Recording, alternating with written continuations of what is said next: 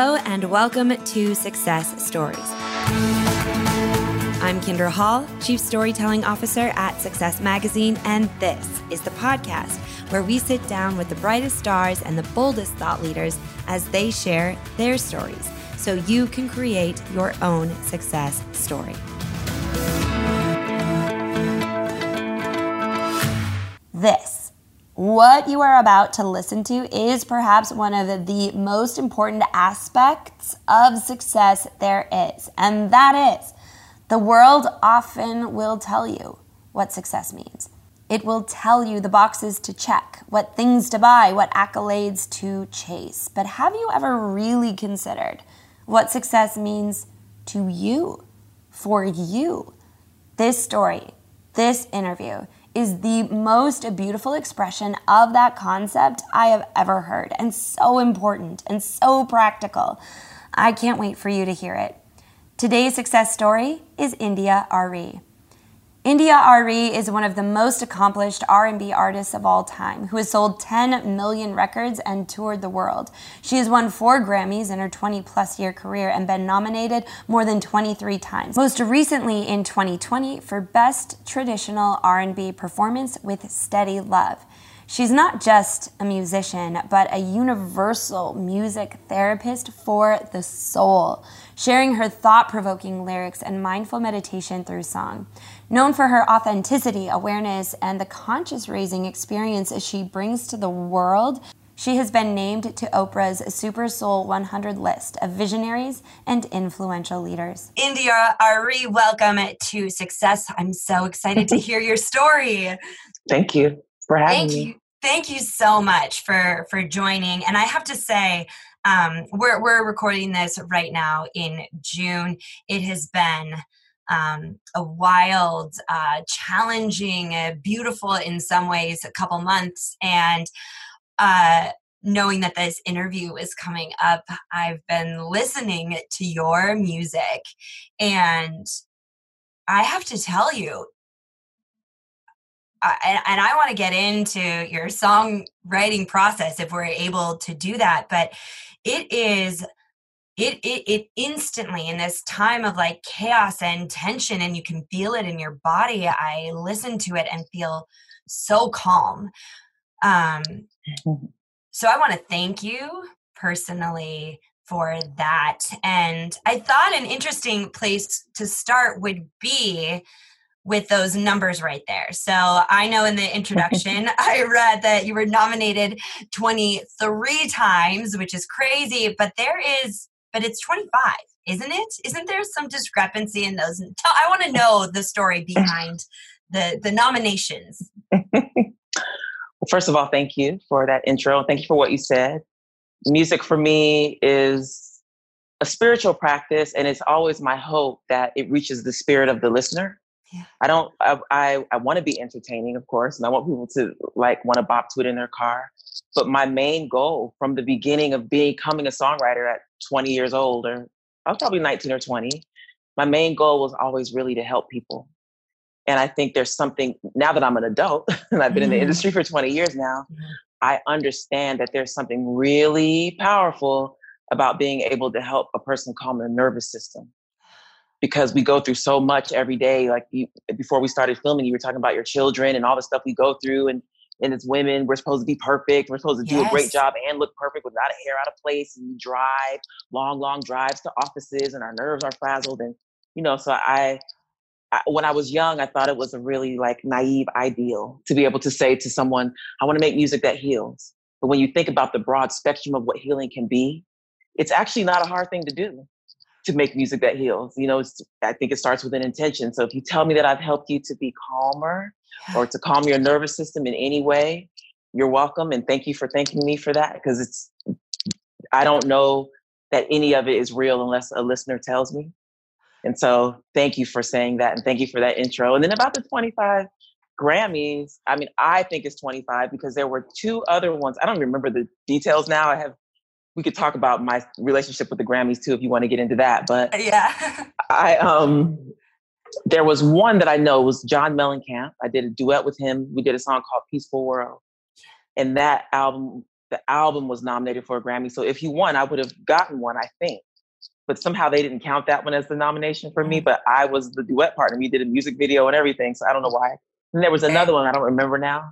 But I've, you know, over the years I've learned to put the Grammys in their proper place. But we like to win them because um, they help your bit your brand be bigger. You right. know, so anytime somebody says my name, they say Grammy Award winning India.Arie. That is worth dollars. Yeah. And yeah. so we want to win and we want to be nominated and stuff. But also, my real, for me, there's a difference between awards and rewards. Mm-hmm. And my real rewards are when people say, Your music was at my wedding, or my mother lost all her hair and that music was there. Mm-hmm. Or, you know, those things that I get to hear every day mm-hmm. are much more valuable than the Grammys, way more valuable. But it took 20 years to get here. And so in the beginning, I wanted to win those Grammys and the accolades and stuff because that's what you think you're going for. But I got way more than I ever thought I would ever get just by being able to become make music that's a part of people's lives and then that they become part of my life. Yeah. So 25 or something like that. Yeah. way more rewards than awards. Well, and I think that this is I want to talk more about this because I think it is it's so important right the the magazine at this podcast is about success and and i think that so often we it's easy to measure success by things like awards um, and and nominations but then actually winning the award so can you tell me and I know, you know, over the expanse of 20 years, this is a, a thing that, you know, you know how to manage that. Like you said you put the you put the grammys in their place but when you were right at the beginning when you were at the beginning of your career and you knew how important these awards are that recognition is. Can you tell how did that feel at the at the beginning whether you were nominated and didn't win or like can you tell us so for those people that are trying to find the way that they measure success and maybe missing some of those awards um, to help them with that thought process? I think this is a smart question because there's something wisdom wisdom is something that you gain just by living. And so in the beginning, um, I had no reason to understand that I needed to define success for myself. I just was thinking success is whatever anybody says it is. And you know, with the Grammys or things like the Grammys, the um, what's the word? The prestige mm. of those things are things kind of that the institution itself puts on itself. Mm-hmm. And so, as long as you believe the prestige they say they have, then of course it has prestige to you. Right. And um, I'm not saying that's wrong. I'm saying it's a place that you start at. Mm-hmm. And so what I, so the first year I went to the Grammys, I had sold under a million albums, which now that's a lot. But back then in 2001, under a million was not a lot. That wasn't good. And because album sales change with downloads and stuff. Right, right. And so um, I had sold under a million albums, but I was nominated for seven, which was huge because people were like, well, who is it? Who is she? And how does she get more nominations than these other artists who sold 10 million and, you know, stuff. And also that year, that was the year Aaliyah died in a plane crash. And so everyone was talking about Aaliyah. And there was another artist who was really big, had sold like millions of albums. And she got a lot of nominations and it made sense. But then there was me, and people were like, mm. why is she part of this big story? It was like, like I all of a sudden blew up overnight. Yeah. And I mean, it wasn't overnight, but that's how it was for them. And um, but it was overnight in a certain way too, because I had only been four years before I was at the Grammys at night. Four years before that, I was in college sitting under a tree playing guitar. So it was kind of it was overnight, but you don't feel like it's overnight when you're only 25. Right. So wisdom again. Right.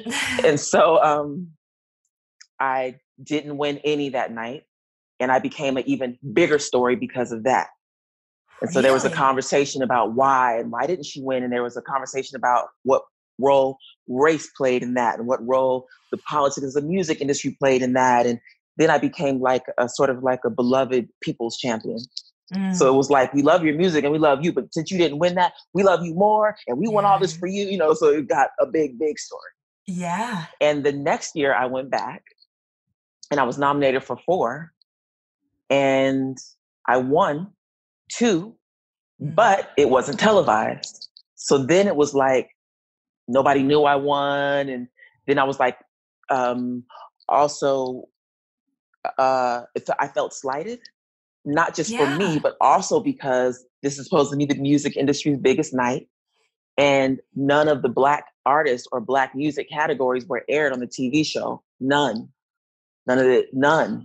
And so they had all of it in the pre-show, and I speculate, even now, I still think it's true that the war had just started. I can't remember what that war was called, the one that started in 2002, oh, 2003. Yeah, yeah. That one. that one. Yeah, I want to say yeah. Desert Storm, but that's the one from when I was. No, that was in the 90s. I know. Right. the other one. I don't know that they. I don't think that there was a name for that. Name was for it? That, I remember he was saying. It was after 9/11. Yeah, it was after 9/11. Yeah. Okay. And um, so I felt like they wanted to keep the show really subdued and clean. And uh, in my opinion, that's why they took some of the more like controversial, outspoken artists off of the show. That's my mm-hmm. perspective. Because mm-hmm. how do you have a music, music industry's biggest night and the music industry's biggest music? Because it was country music and black music, always was the biggest music. So they had no black acts. The only black act that walked across that stage in performance that night was the Roots playing behind Eminem which Eminem chose them, and it made we were all like, okay, good move. Yeah. But none none of it. And so when I won, I got up there and I said that, but it wasn't televised, and so nobody really knew I won, and they didn't know that I made that statement, and it was kind of like just being squashed. And after that, that's when I realized that I needed to define success for myself. Mm. Because I was not unsuccessful, even right. in even in those terms, but it didn't feel right. Yeah. And so I created a mission statement at that time. This is a 2003, and I, it's still my mission statement today. Um, it might be shifting just as I'm going into a new phase of my life, but that's a whole other conversation. Yeah. But my mission statement has always been since 2003 to spread love, healing, peace, and joy through the power of words and music. And so I would put, I would compare anything, decision I had to make or mm-hmm. opportunity to do a duet with someone or my clothes, my image, I would put all that up against my mission statement. Just like how businesses have a mission statement, I have my own. Mm-hmm. Mm-hmm. And then I, uh, I went, so maybe like 10 years of that.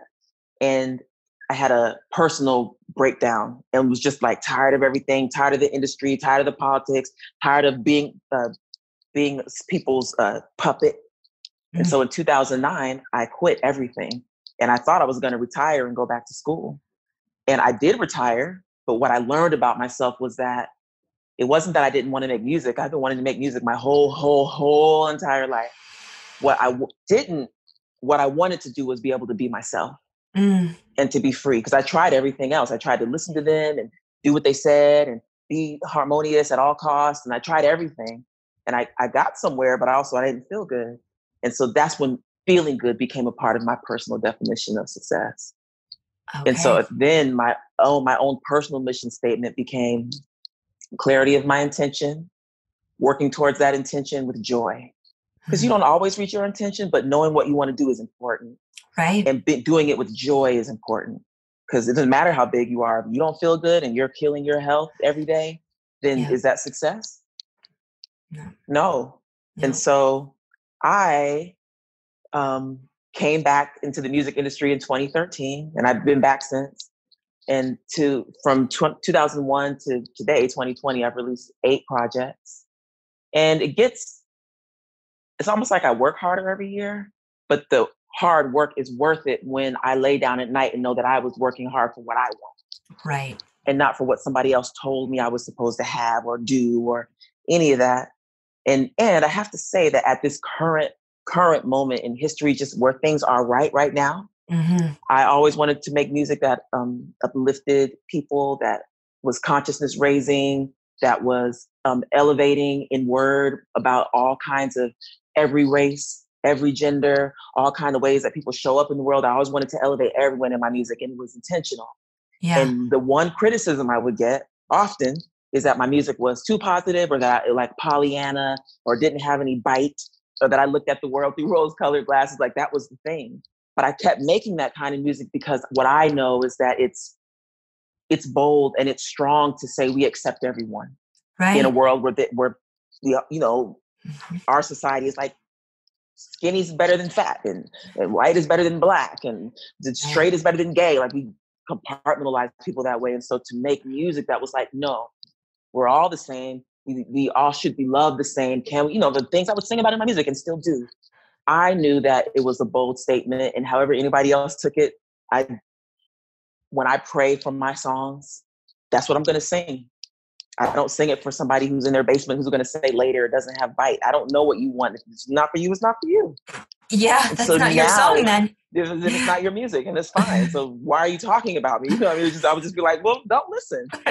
but now where we are today, I'm very, very proud that I have a body of work that I unwaveringly was all about the oneness and the upliftment of humanity and of all people, unwaveringly. And if I didn't make another album, which I'm not sure I will, mm. I, I, mm. don't know. Uh, I, there are times in my life when I was like, the next album, let's go. I always yeah. there's gonna be a next one. I'm not sure right now. Mm. Um, but if I don't ever make another one, I did what I set out to do, and I have been a success by my standards, and that's important to be able to say because the music industry is can be um, what's the word? Harmful to a person's sense of self.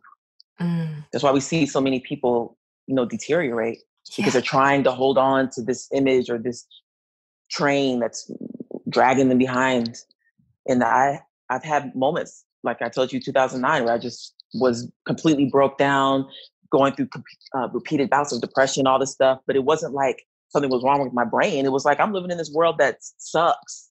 These people suck. Yeah. They're awful. They're being awful. I'm a young person. They're talking to me crazy and talking about women crazy and talking about black people crazy. It was crazy. So of course I felt depressed.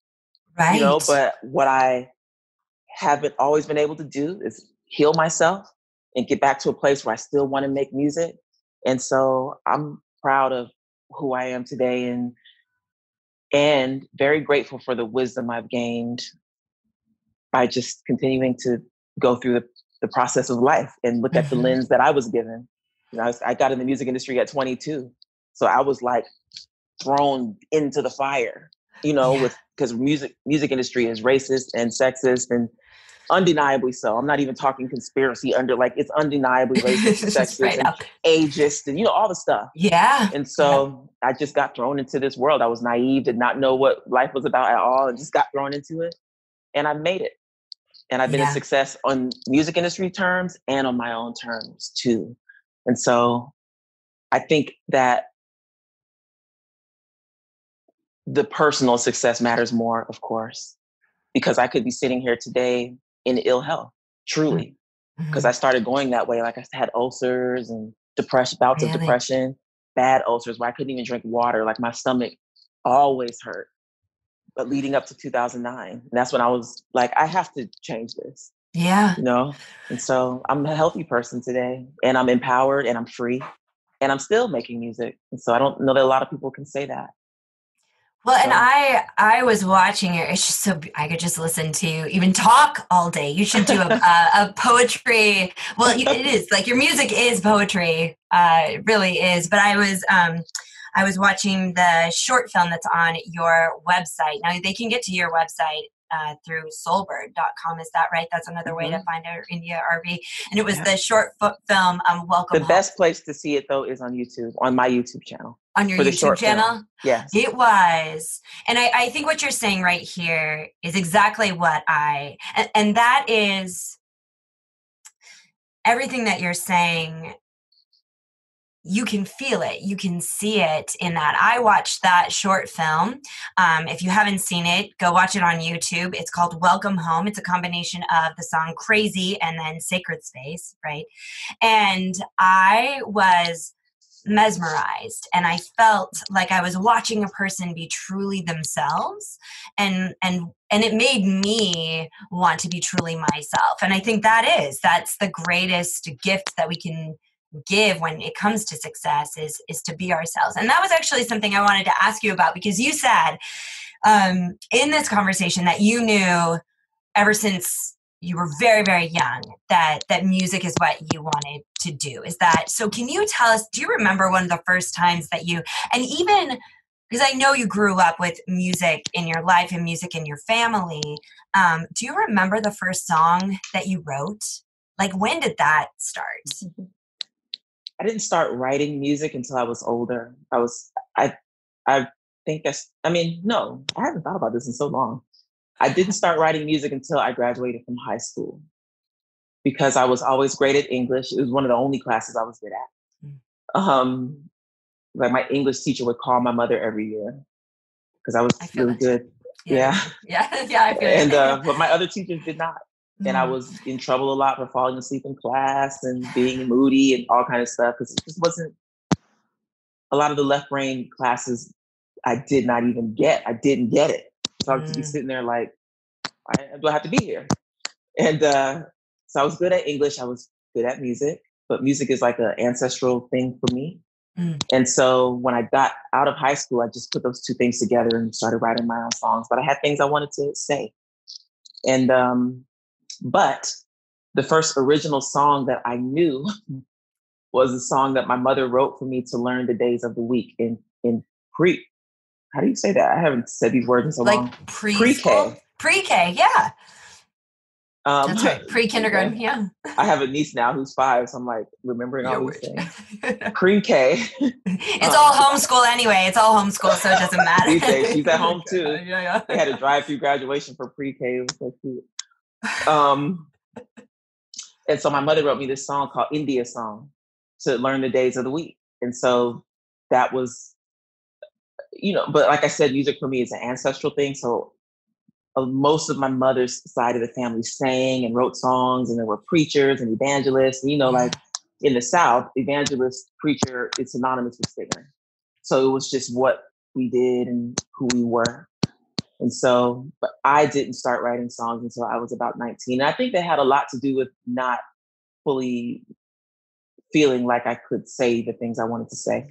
Yeah. I wasn't like an outspoken teenager or outspoken person at all. I didn't sing in church.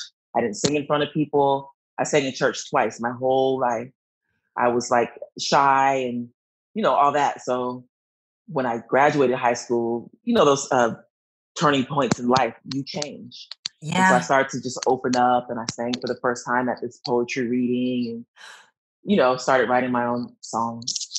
Wait, wait. I want to I want to hear about this poetry reading because all of a sudden I'm picturing I know that there are people that were in that room that now are like, oh my gosh, I saw India Arie. So where where was this? When did when did this happen? What did I think that might be true. Poetry? I grew up in Atlanta. I was born and raised in Denver, moved to Atlanta when I was 13. And I went back and forth for high school to Denver. So I lived both places. And then when I graduated from high school in Denver, I came back home to Atlanta where my, my home is always where my mother is. Yeah. So my father was in Denver, my mom was in Atlanta. So I came back home to Atlanta and I took a year off before I went to college. And my best friend, who I just met, he ended up being my best friend. I met him walking downtown at a mall in Atlanta. He just walked up to me and said, What's your name? We just became best friends. And he's a professional singer now, too. His name is Anthony David. We have a song together called Words. I think he's probably on his maybe 10th album now or something because he did more, he works faster than I do. Mm-hmm. Um, anyway, uh, he took me to a poetry reading because he was kind of more tuned into the social life. He's a little bit older than me. He was more tuned into the social, the young social scene in Atlanta. So he took me to this poetry reading and I, you know, liked it. And we would go every Tuesday or Wednesday, whatever day it was. We would go once a week. Yeah. And so one day he was just like, uh, I had a little micro recorder and I was singing to it because I was just starting to think about writing songs. And he snatched it out of my hand one day and held it away from me so I couldn't get it back. And he listened to it and he was like, What? I cannot believe you can sing like this. This is what? The way you can control your voice, your control, and he just laughing and oh my God. And so I let him, of course, I stopped fighting to get the recorder back. Yeah, you know, let him listen. Like, like, you're so okay, you go ahead, go ahead. yeah. So um, when we went to the poetry reading the next week, he was like, You should sing. And so I did.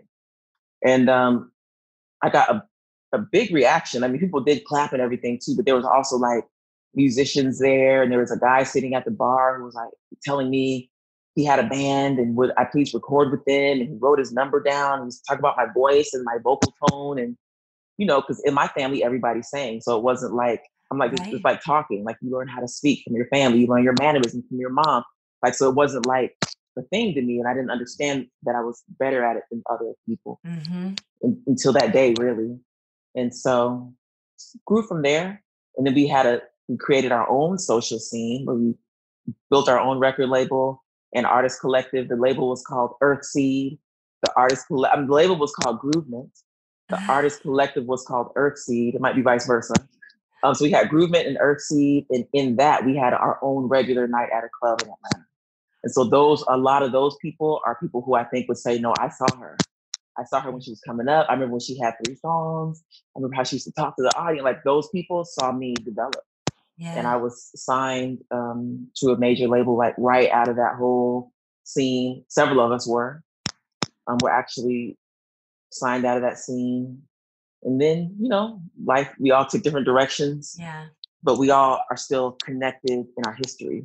So it'll be like, you know, that bossa band called Khari Gabral. They, they grew up with India.Arie or Anthony David and India.Arie. So we all still have that. Yeah. There's a whole audience of, you know, probably tens of thousands of people who would say, I saw, I remember back then, I was there at the clubs, and, you know. And what a beautiful and I see, story. I meet people all the time. Yeah. I, I, remember you back in the 90s. I was there all the time. Uh, now, did you know that first night at the poetry reading, you sang that song and then people came up to you afterwards? Did you know that there was something? Did you know in that? When did you know that this was something you were really going to pursue? Was that was that night where you like, wait, this could be a real thing? No, no. It was maybe, I don't remember now, maybe a year or two later or something like that. Yeah. I started playing. So I went away to college, to Savannah College of Art and Design. Um, mostly because my mother told me like that I had to go to college and I was burnt out on music. Mm-hmm. Um, I didn't write songs, but I played in the band and I was in the chorus always since elementary school, both of them. I was, you know, like the recorder. I didn't play recorder. I was in recorder ensembles. We played like baroque pieces for children, and like I was always everything was music for me. And so, yeah. Um, when I got to college and I had started writing songs, then I wanted to play guitar because I was obsessed with James Taylor and Bill Withers. Mm. And so, guitar is a way you can, in my mind, that's how you write songs. Mm-hmm. You play guitar and you write them and you become a singer songwriter. That's what I understood, the aesthetic I knew. Interesting. And so in college, um, my first paycheck from the bookstore, I bought a guitar that apparently was like not a good one. And so somebody said, I have a good one, you know, take this. And so they gave me their little guitar they had in the corner. And oh, sorry about that. My phone rang. They gave me the little guitar they had in the corner. And um, I was like obsessed with writing songs. So I don't mm. know how long this span is, but I know I went to school maybe a year after the poetry reading. And then maybe, let's say maybe a year later, I was playing guitar and I had three songs and I sang one of them at a coffee shop in Savannah. And I closed my eyes and I was singing it. And then when I opened my eyes, like people had come in from outside and there was like all these people in. And they were like clapping and oh, like that was doing like it was like dramatic. And I was just like, they like this. It was wild. And then they sing another one, but I only had three songs, so I sang all three. and then uh, one weekend I went home to Atlanta from school and I played at a poetry reading and everybody jumped to their feet and stomped when I sang my first song. Just they were like stomping and screaming. And, ah! and those people who were there, my best friend was there that day, of course, because we were always yeah. like, that was my road dog. Then there yeah. were other people in the room that day, and that those are the people that ended up being my artist collective and record label thing. Mm-hmm. And a mm-hmm. lot of those people are still in my life today. One main person, her name is Anasa Troutman. She's been helping me with my career since 1996. When we grew up together, we're friends. You know, she does other things now. But if I mm-hmm. call her, like she helped me with Welcome Home, with the final credits and the edits, and she's just there to help me always. Yeah. And so that time when singing at the coffee shop in, in Savannah was like, whoa. But when I sang in Atlanta and everybody jumped up, I went home that day and I was like, Mom, you are not gonna believe what happened tonight. She was like, What? You know, just like, whoa, whoa, listen to me tell every single word and going, whoa, and wow. And, you know, I was talking, and she, and then so my mother later, you know, I don't remember, it was, it was so long ago, but not long after that, I was walking past the kitchen and she said, let me ask you a question. Because we weren't talking, we weren't in the same room. I was walking past the kitchen and she stopped me And she said, Do you want to sing in the kitchen and at church like me and your aunt? so do you want to really take a chance to be a singer? And I was like, I want to take a chance. And she said, Take it seriously. And so I started taking it seriously. Yeah, because my mother was also a singer. I ended up being on Motown for 17 years. My mm-hmm. mother was born and raised in Lansing, Michigan, so she was of age when Motown was new, mm-hmm. and they mm. wanted to sign her. But she had her own band, and they didn't want to sign her band. My mother was only 15, and she had her own band, and they wanted to sign her, but not her brother. Like her, they weren't her blood brother, but they were like her brothers. Mm-hmm. And so she um, said no, and she told me if I knew what I know now, I would have said yes, and I would have gone back and got them later. Mm-hmm. So when Motown wanted to sign me, I didn't want to leave my artist collective. And my mother told me that story that day. And and I was like, okay. And I and I signed. And I'm even as no need to mince words, even as ugly as being the music industry has been, I still know that it was the right thing to do. Mm-hmm. Because you can't reach the world unless you have that big platform. And also mm-hmm. I was able to change the traje- the trajectory of my family's financial life. Right. And so um, now I, I, my brother's a little bit older than me, but I started making my own money first. But now my brother is like a very wealthy businessman. He has a, working on his doctorate now. You know, but but 20 years ago, yeah. I was able to change the trajectory of my family's financial life. So I feel like I did the right thing. It's just you know, life life brings you hard lessons, and you're gonna get them wherever you are. So mm-hmm. I stopped blaming the music industry for that and realized it's life, and I've been able to do my music. So well and to and to touch so many people with it so i want now i want to know um oh, there's so much i want to know uh but i you mentioned it at the beginning of the conversation you kind of hinted at it and i had seen an interview with you from earlier this year but i mean earlier 2020 might as well have been like 19 years ago. I know who knows. That's a yeah. we're all different people. But yeah. um, whether or not you're going to do another album or uh, and this interview was just so beautiful. I just I knew that I was so going to enjoy this conversation because of how in tuned you are. And, and you said something like you you you're feeling a shift in you. Um, something about the things that are just given and maybe it sounds like there's a, a shift to something new or expand i don't know if that's something that you're uh, that you can or are willing to talk about but i think that this i i got that feeling that there's like a a new definition of success perhaps on the horizon for you that we might be catching now just at the very beginning mm-hmm. so i would love to if that's if I was right in that assumption, and I know that's an assumption, hear about mm-hmm. that. On a personal level, the conversation about what I want to do next with my life started for me in October. And I really it started as dissatisfaction like okay this year was creatively successful on the business level it wasn't as successful i was really tired and because the 2019 surprised me and I had a number one song and a number three song. I never, never, never was thinking that was going to happen at all. And I so have that headline. Really yeah, it was crazy. Said she needed 18 years and 15 attempts, but India India.Arie claims her first career number one on the Billboard's R&B. I was like, that has to be that. It wasn't my first number one record. It was my first number one record at a music format called Urban AC. Okay. And so, which is big because I make urban AC music. So to have my first number one there was like, I had some other number ones here and there. Yeah. Um, so all that was cool, but I just didn't like the way it felt. Yeah. And part of my definition of success is feeling good, not perfect. Not every day is going to be perfect, not that. Mm-hmm. But it makes me feel bad then I'm not really aligned with success for me. And so there was a lot about 2019 that I just really didn't like. And so I started, you know, just questioning what's next? Like, what do I really want to do to continue to not be stagnant so that I can have a career that I enjoy? Because the interesting thing about being in the music industry or being famous at all is people are like, what do you have to complain about? Right. Anybody would want that. You know, they don't take your humanity into account, but it's it's something you have to live through to really understand. Mm-hmm. You know, wisdom, things you have to live through to understand. And so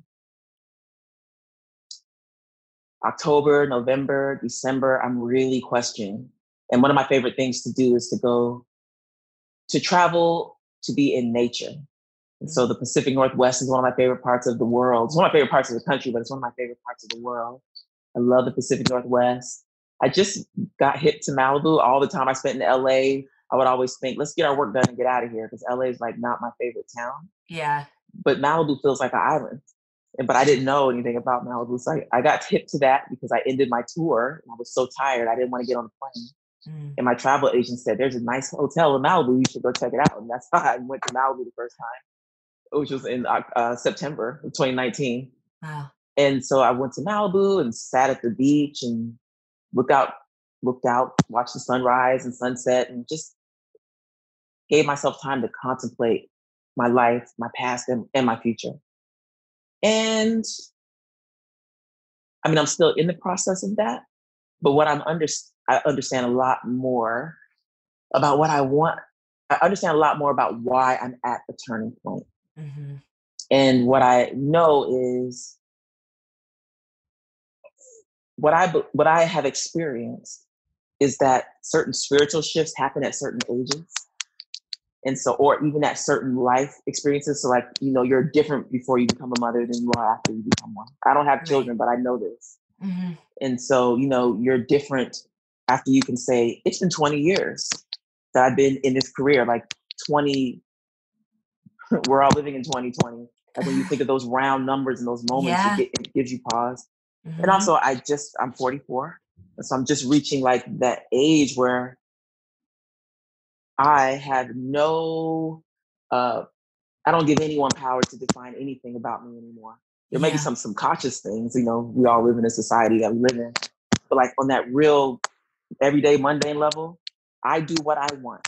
Mm-hmm. I travel when I want. I work when I want. I get up when I want. I go to bed when I want. My career, I'm the highest power in my business. I tour when I want. I go home. I I hire. I fire. But it took me a long time to get there. Yeah. And so when I think of my life that way, I started asking if music is the best way that I can serve humanity at this point. Because you heard my mission statement and my beliefs about what music can be um, and I think that there are uh, other, I don't know how to say this because I'm still working through it. Yeah, yeah. But I think there are other parts of myself that mm-hmm. can be better used to help humanity. Mm-hmm. Like I'm ready to publish and teach. Yes. And I'm ready to work behind the scenes, like with clothes, makeup, helping people develop their image, my mother makes all my stage clothes. I know a lot about styling and body types and makeup colors and how to yeah. capture the right angles on film and all that stuff. I know so much yeah. about it now. Yeah. I would love to be able to help people with that. I also would love to have some sort of a hands-on healing practice because my spiritual life has always been a big part of my life, mm-hmm. but it's mm-hmm. always been to heal myself or people close to me. I don't I never thought, you know, there's a young artist out here who keeps losing her voice. Maybe I could talk to her about the spiritual reason you lose your voice and the physical way you keep your voice up. I've learned so much about all these things.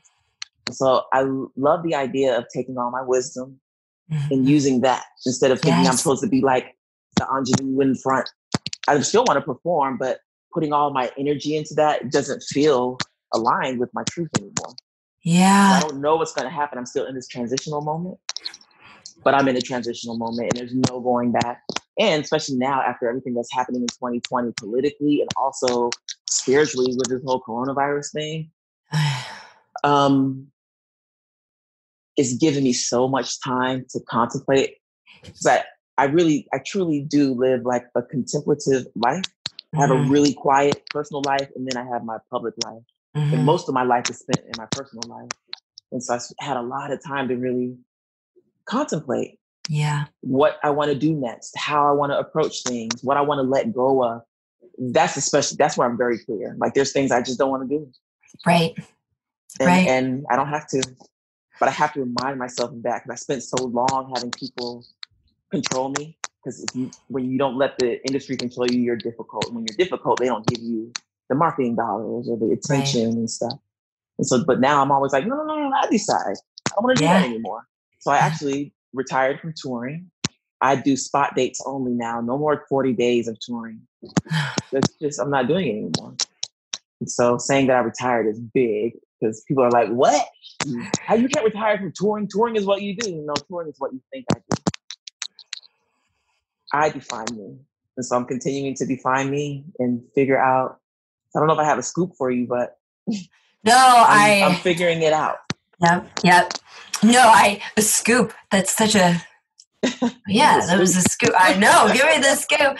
No, but I can feel this, and I, I think that this is, and we can, you know, I think this is a perfect place to close in that it feels like it feels like a beginning. Yeah. A new and, beginning, which is what makes is making it so hard. Yeah. Because I've literally done the same thing my whole life. I've yeah. always made music. Since you were a always. child. Always. Becoming professional was a surprise. I'm still surprised by this whole professional part, but I still am doing what I've always done. So now I'm like, during the quarantine, I've like been reading a lot and watching movies and yeah. stuff. Forgive me for interrupting, but I have to tell you this. No, I want to hear it. reading a lot and watching movies, and I came across this documentary called Sunseed, which is like a documentary about the counterculture movement in the '60s, so the hippies.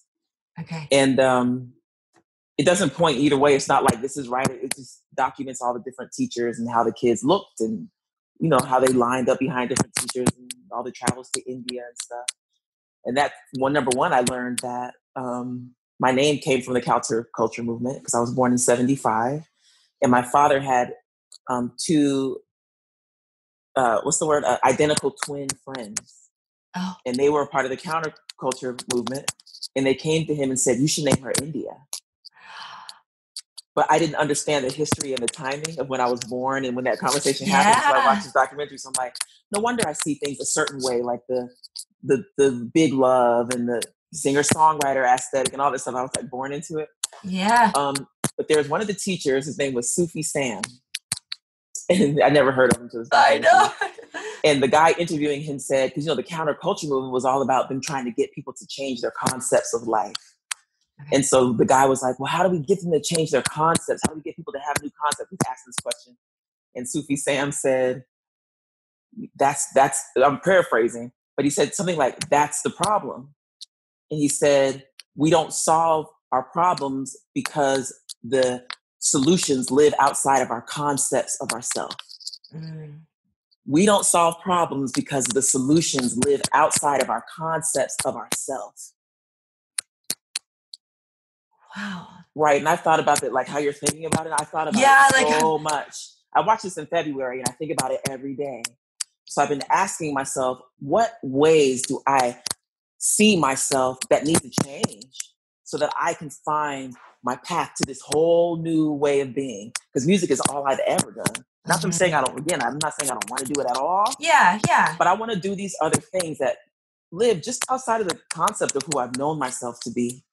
And so I've been contemplating going to business school, but as a 12 year old who was horrible at math, I'm like, can I do that? Of course I can do it. I mean, I'm not saying I need to or not, but it might be a nice way to just open my mind. Yeah. You know what I mean?